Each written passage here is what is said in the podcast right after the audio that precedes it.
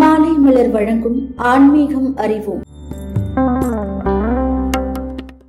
ஒரு சாய்பாபா ஷீரடியில் உள்ள தனது இருப்பிடமான பாழடைந்த மண்டபத்தில் இருந்தபோது அவரின் பக்தை ஒருவர் பாபாவிடம் வந்து தனது ஒரே மகனை நாகப்பாம்பு தீண்டி உயிருக்கு போராடுவதாகவும் தனது மகனின் உயிரை எப்படியாவது காப்பாற்றி தருமாறு பாபாவிடம் கண்ணீர் விட்டு மன்றாடினார். ஆனால் பாபாவிடமிருந்து எந்த ஒரு பதிலும் இல்லை. மௌனமாகவே இருந்தார். இதை கண்ட மற்ற பக்தர்களும் சற்று கவலையடைந்தனர். அந்த பக்தை பல முறை பாபாவிடம் கெஞ்சி கொண்டிருக்கும் போதே பாம்பினால் தீண்டப்பட்ட அவளது மகன் இறந்துவிட்ட செய்தி அவளுக்கு வந்ததால் தனது வீட்டை நோக்கி அழுது கொண்டே ஓடினாள் இக்காட்சிகளைக் கண்டு மிகவும் வேதனையடைந்த அவரின் நெருங்கிய பக்தர் ஒருவர் பாபா அந்த சிறுவனது உயிரை காப்பாற்றியிருக்க வேண்டும் என அவரிடமே மனவேதனையுடன் கூறினார். அப்போது பாபா அவரிடம் உனக்கு உண்மை நிலை தெரியாது. இப்போது பாம்பு தீண்டி இறந்த இந்த சிறுவன் வேறு ஒரு தாயின் கருவிற்குள் ஒரு புதிய உடலை பெற்றுவிட்டான். அந்த உடலில் அவன் மூலம் இந்த நாட்டிற்கு பல நன்மையான காரியங்கள் நடைபெறப் போகிறது. இப்போது இறந்த இவனது உடலிலே இவன் உயிர் இருந்திருந்த இருந்திருந்தால் யாருக்கும் எந்த ஒரு நன்மையும் ஏற்பட்டிருக்காது. மேலும் அவனை இப்போது உயிர்ப்பித்திருந்தால் அவன் செய்ய போகும் பாவ காரியங்களுக்கான கர்ம வினை பயனை